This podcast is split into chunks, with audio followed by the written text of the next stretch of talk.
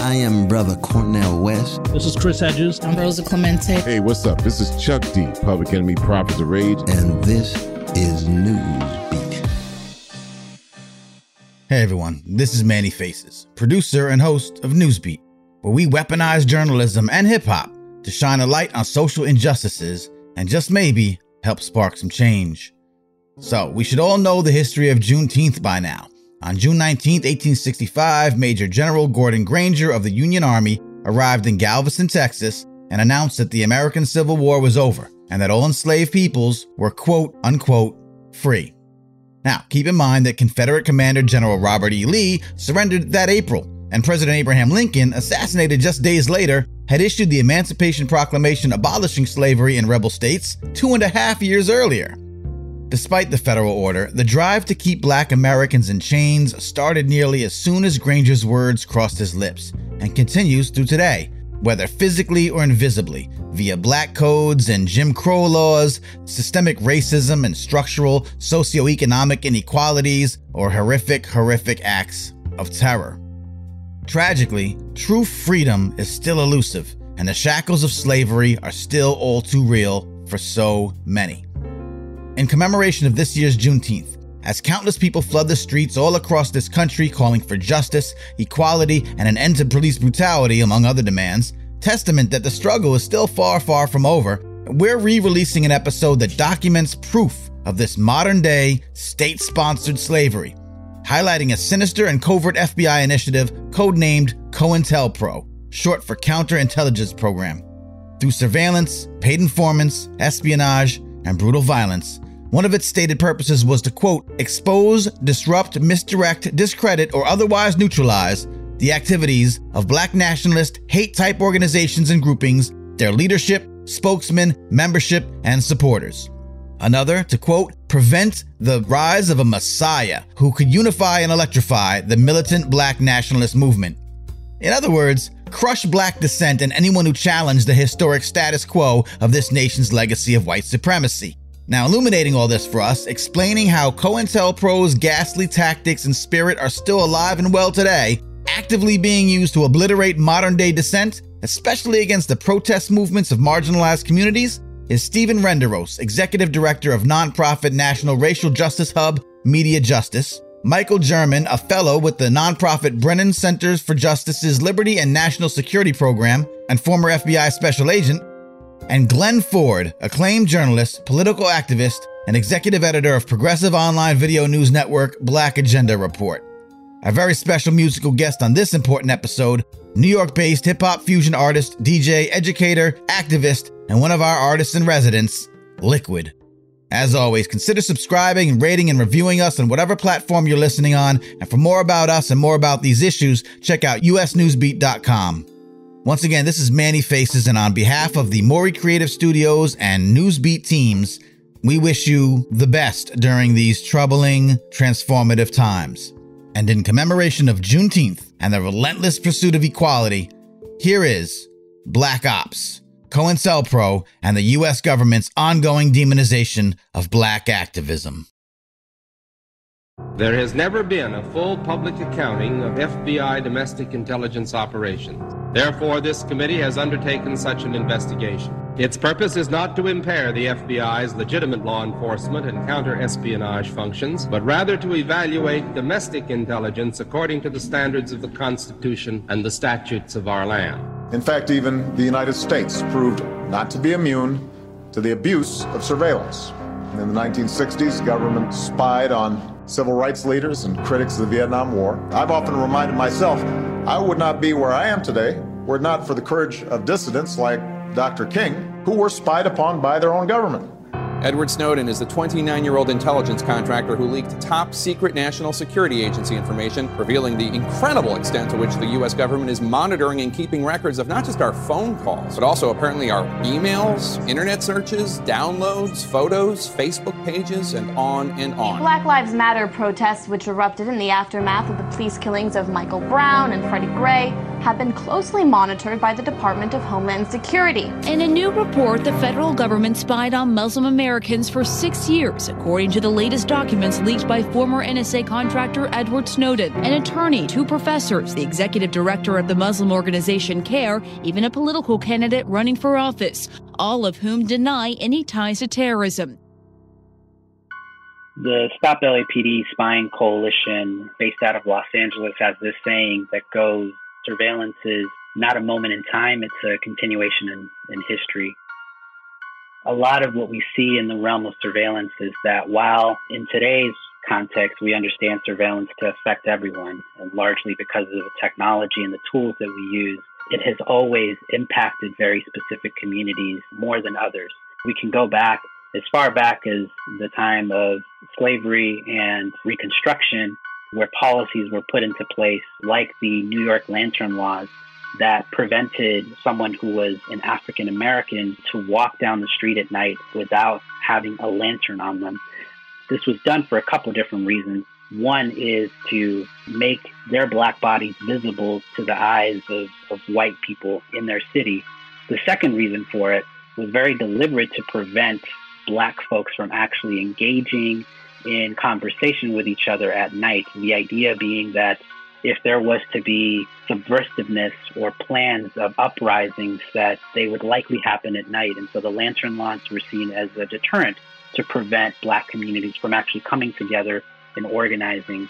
We've seen other examples throughout history where surveillance has been specifically targeted towards those who are the states the government would consider political dissidents. So we saw this particularly around the civil rights movement with the emergence of the counterintelligence program COINTELPRO, which had a very specific mission. It was to expose, disrupt, misdirect, discredit, and neutralize any groups of people, organizations that would threaten the national security of the United States and would threaten the social and political order of the state.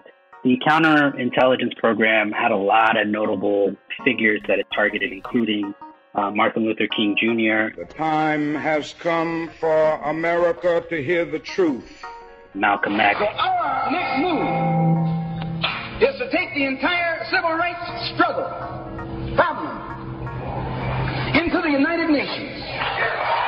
Muhammad Ali. You my opposer when I want freedom. You my opposer when I want justice. You my opposer when I want equality. You won't even stand up for me in America for my religious beliefs, and you want me to go somewhere and fight, but you won't even stand up for me here at home. Mumia Abu Jamal, who to this day sits in prison.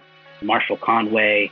Fred Hampton, one of the leaders in the Black Panther Party, also included um, folks involved in the American Indian movement, like Bill Means and others. Uh, the Bureau went so far as to mail anonymous letters to Dr. King and his wife, which were mailed shortly before he was awarded the Nobel Peace Prize, uh, and finishes with this suggestion King, there is only one thing left for you to do. You know what it is. You have just 34 days in which to do it. This exact number has been selected for a specific reason. It has definite practical significance. It was 34 days before the award. You are done. If I can interrupt that was taken by Dr. King to mean a suggestion for suicide, was it not? That's our understanding, Senator. Today, we see the designation of black identity extremist by the FBI and how that's being used to justify deeper layers of surveillance of black activists, people who are out there protesting against violence from police in black communities, people who are protesting the disinvestment of government and infrastructure in black communities. These folks are now the source of surveillance that's coming from law enforcement agencies at the federal level, but also by law enforcement agencies at the hyper local level. There's uh, an interesting case with the ACLU of Tennessee right now that is going after the Memphis Police Department over something they call a City Hall escort list, which is essentially a list of people that if they happen to be on City Hall grounds, police are instructed to engage with them immediately. There are more than 300 pages to this document. It includes accusations of Memphis officials putting Memphians on blacklists and conducting social media surveillance on groups some city leaders believed to be a potential to safety threats. That list in Memphis City Hall mostly covered activists involved with the Black Lives Matter network. And as part of that lawsuit, it also involved social media surveillance, the creation of fake accounts by the local police department, trying to infiltrate Facebook groups and profiles that are closed to the public. It involves actual undercover and plainclothes police officers participating and attending events that are organized by the black community. So all of these things that are mundane, that don't actually, in the real sense, create any real threat to national security or to the security of that community somehow become events where you can justifiably deploy police officers to engage in surveillance. These are a lot of the same tactics that we're seeing from the time of COINTELPRO to today. It takes two to tango. As soon as they go, we go free Mumia. Power to the people, hurting all the sheeple. We conversing on controversial concerns in our community. Unity is seeming less tangible within the lunacy. It behoove Hoover the harpoon, accuse and use civilian tools for illegal abuse. The power structure can puncture holes in the truth at any juncture, but they'll never take us under, so we rumble like a thunder. Mm, I've been marching on the road. Huh? They can't tell me where to go. DPD, DPD about to blow. If you listening, tell me, let me know. Peaceful protests make them fear the dark majority. Awkwardly, the authorities convince us we minorities, but culturally and structurally we outnumber their gluttony. That's why they aim to separate our company. The Black Identity Extremist report the FBI produced was written August 3rd, 2017. It, it, leaked to the public sometime later. Black Identity Extremists, that's the label an internal report by the FBI's Counterterrorism Division is giving to black activists around the country. The report says they pose a growing threat of premeditated violence against law enforcement in response to police brutality. Former government officials and legal experts say no such movement exists, and this is an attempt by the FBI and the Donald Trump administration to find an equivalent threat to white supremacists and silence black activists. Now, the controversial report comes in the wake of widespread protests by Black Lives Matter activists in St. Louis in the state of Missouri. They came out last month after the acquittal of a white officer implicated in the killing of a black motorist back in 2011. Now, police arrested over 300 protesters over the course of 18 days in September and October but officers were accused of using violent tactics against the demonstrators. It, it, was problematic from a number of standpoints. First, its concept of what it called a black identity extremist movement was extremely convoluted and overbroad in a way that basically would incorporate any person who identified as black who was concerned about police violence and police racism. So that covers pretty much uh, everyone. Part of the problem with a lot of these reports is, is that they're so poorly written that they're not really providing any advice to law enforcement about what to do. And this report in particular suggested that this movement that the FBI imagined, this Black Identity movement, was a threat to police officers. Well, the Black Lives Matter is now being sued by a black Dallas police officer. Sergeant uh, Demetrick Pennie claims Black Lives Matter and their supporters have incited a quote uh, race war and violence against police. Al Sharpton, George Soros, President Obama, and Hillary Clinton all named in that lawsuit. Five Dallas officers were killed during an ambush at the end of a Black Lives Matter protest back in July. If you look at the data that's collected by the Law Enforcement Memorial Association, for example, they show there are between 50, 60 fatal attacks on police officers a year, which is too many. One is too many. I don't think anybody questions that. But if you look at the data, again, it's a trend that is generally coming down. In fact, 2013, I think, was a record low the idea that there is this war on police has grown around the time that the Black Lives Matter movement has grown. It seems to be presented in a way that it considers this Black Lives Matter movement opposed to police. And this report would tend to exacerbate that problem rather than relieve it, rather than say, certainly there are instances where police officers have been killed by people who intentionally went out and assassinated police officers. Those people are sometimes black, sometimes they're white. White extremists have also killed police officers during this period. This morning, police are investigating the home of a man with anti government views who allegedly launched a full frontal, heavily armed assault on a courthouse in Georgia. Witnesses recording it on their cell phones couldn't believe it. Listen for yourself. 42 year old David Bruce and 67 year old Devon Newman are members of the anti government sovereign citizen movement. For five months, Las Vegas police have been watching. As them. the investigation progressed, we became aware that these two individuals were extremists in their beliefs and were actively plotting to kidnap and kill at least one Southern Nevada police officer. This tactic of using what the FBI today calls its disruption strategy, where even where there are not charges that can be laid, the FBI asserts an authority to engage in conduct to disrupt the activities of people they feel are dangerous. And of course, when you look through history, that the type of people people feel are more dangerous tend to be people who don't look like them or aren't from the same neighborhood as they are or, or, or otherwise are different from them. And the FBI increasingly is a white male organization. So what they see as dangerous tends to be communities of color and dissidents who are challenging government policy and more pertinent to the black identity extremism assessment who are actually protesting against police activity, against law enforcement activity that they feel is discriminating or, or unnecessarily aggressive in the use of force. So this is basically what happened after 9/11 is the FBI's guidelines were changed by the Attorney General allowing them to target people who they had no reasonable basis to suspect were engaged in violations of law. Uh, the idea was that if the government thinks you're a terrorist, then they, they should have more authority to target you for these disruption activities. And unfortunately, we've seen this in, in all different contexts, but particularly in 2008, the FBI actually formally introduced a racial and ethnic mapping program where they mapped American communities by race and ethnicity.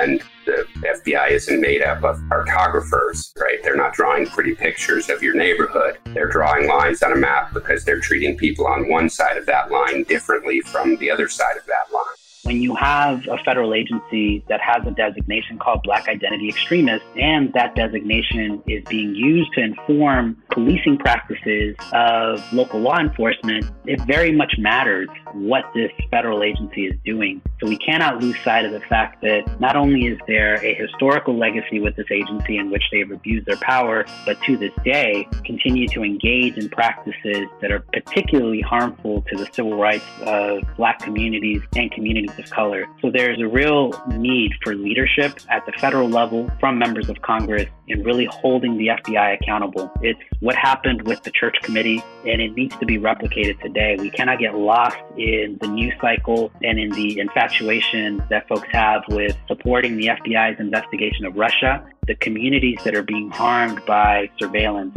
black communities, Muslim, Arab, and South Asians, immigrant communities, cannot be sacrificed in service of trying to make the hits in the news cycle. Uhuru, my guru, Traba, Mutulu, Traba, Zulu, Nosferatu, gotta do and he summoned you for high noon. You getting high and mighty with your haikus. Highs and bites becoming highlighted with who's who. Now they zoomed in on your new tunes. We got your finances, books you reading, publication, education. Social media is subjugated. They got Alexa and Siri calling with information. Once you out of line, they on the line. You online, and that's double time. The Patriot Act nullified. Any rights you thought you had is vilified. Once you on the list, church out, it's dinner time. You just another docket. Got you boxed in, a pine box or three hots in a cot. Either way, you locked in. They kill both Mid John, same way they killed Fred Hampton. Only difference how they planned it. Word up. COINTELPRO never, never went away. Ever. Certainly after 9 11, uh, everybody should be aware that the national security state went into high gear. This is a country that spies and is not ashamed on its own allies, on the heads of state of Germany, on the head of, Brazil, on its friends in high places. Well, what do you think they are doing in terms of spying on the folks that they think are organizing dissent among the most despised people in the United States, Black America? COINTELPRO never went out of business. When this BIE nomenclature came up, it simply reminded us that the COINTELPRO like programs never die, but they do change nomenclature. They change their bureaucratic identities, but it's always the same. This country has had, in effect, a counterinsurgency program to which many billions of dollars is committed certainly ever since the late 60s. The mass incarceration regime that was put into effect was the, the United States answer to the black liberation movement of the 60s. If you don't stay in your place, we've got a place for you, and that is prison. And that's why almost one out of every eight prisoners in the world is an African American. After the exposure of COINTELPRO a congressional committee was established known as the Church Committee, which dug into the full extent of the surveillance practices of the FBI. And what it found was a fairly detailed history of political repression on the part of not just the FBI, but other federal agencies that date back as far as the early 1900s. There has never been a full public accounting of FBI domestic intelligence operations. Therefore, this committee has undertaken such an investigation. Its purpose is not to impair the FBI's legitimate law enforcement and counter-espionage functions, but rather to evaluate domestic intelligence according to the standards of the Constitution and the statutes of our land. If fault is to be found, it does not rest in the Bureau alone. It is to be found also in the long line of attorneys general, presidents, and Congresses who have given power and responsibility to the FBI, but have failed to give it adequate guidance, direction, and control. From our perspective, there's this interesting, I think, narrative that emerges around the surveillance of civil rights activists, including Martin Luther King, that this is a thing that's in the past. Look at this shameful history, and we should feel shame about that, but it's it's not who we are today when the evidence completely points in the opposite direction. So, to the example of James Comey having MLK's letter on his desk to remind him that the agency should never be used to promulgate its powers in that way against specific communities, well, I would point to the fact that you don't need someone to be named Martin Luther King. You don't need someone to be the greatest orator of their generation in order to feel some level of shame about the activities that you're engaging in.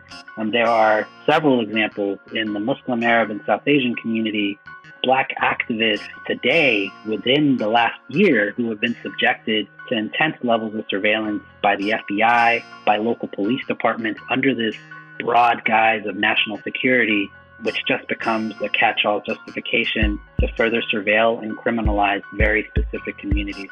To that extent, I think what I would say is the shameful history that we're so concerned with when it came to COINTELPRO is a shameful history that we're currently living and are very much scheduled to repeat on an ongoing basis unless we really uphold the story of what's true, what's been true historically, but what's also true today. It's not just overt political espionage surveillance that goes on against the black community, trying to find, fix, and destroy black political dissidents. No, it is general because of the mass black incarceration state. The black community is generally surveilled, generally targeted to be contained and suppressed.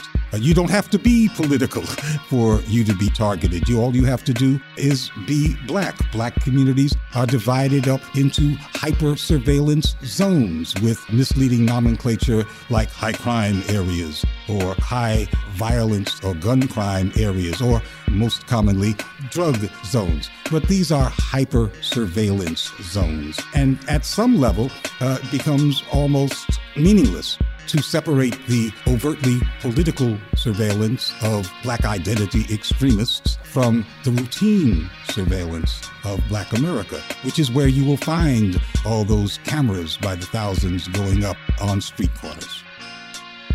If there's a heaven for a soldier, tell them beat me up. They can't beat the revolution, so they beating us. We in the open air prison where our phones transmitting encoded doses of freedom, so they scheming up. So we fight and we march and we lobby, we rollin', they watching, they lie, they patrol, there they go. Snitch jacketing, black bag jobs, entrapment. One time for Geronimo Bratton. COINTELPRO is still alive and active. Monitoring our hoods with street lamps and badges. Search up your favorite corner, tune into the action. Those Google Globe flicks are a fraction. If they come for you by morning, they'll pursue us by night. Guard your ring, every pugilist ain't here for the fight. Believe half of what you see and none of what you hear. Guard your words that you speak till they reach the right ears.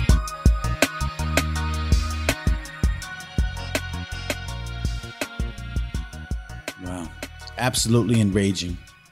Once again, I'm Manny Faces, Newsbeat's producer and host. Thank you for listening. As always, Newsbeat is brought to you by Morey Creative Studios, a growth driven, New York based HubSpot partner agency helping companies leverage the HubSpot platform to achieve sustainable digital growth. Check them out at moreycreative.com and grow for good. Now, if you're like us and you hear about the kind of atrocities and civil and human rights abuses that we've just shed light on, which are again continuing throughout today against those who are speaking up, uh, for example, against the destruction of the environment, income inequality, uh, the ever growing U.S. military industrial complex, illegal domestic surveillance, the killing of unarmed black folk, you want to know how you can help do something about it. Well, the key to that is education. Uh, learn more about these issues and other related topics. Educate yourself about the past and the present. Write your elected representatives. Protest, speak out, volunteer. Hell, one place to begin is to share the Newsbeat podcast and learn more about the guests that we featured in this episode.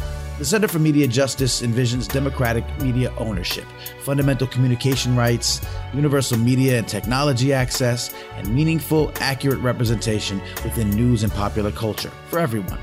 Find out more about organizing director Steven Renderos and how you can be an active part of turning that vision into reality by checking out centerformediajustice.org.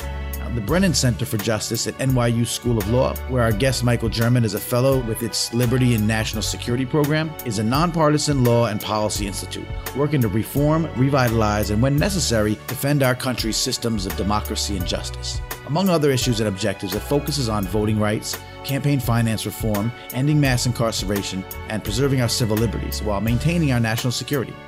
Learn more about Michael and the Center's many initiatives at brennancenter.org. Executive editor of Black Agenda Report, a member supported progressive online video news network, Glen Ford has a renowned and storied career of speaking truth to power.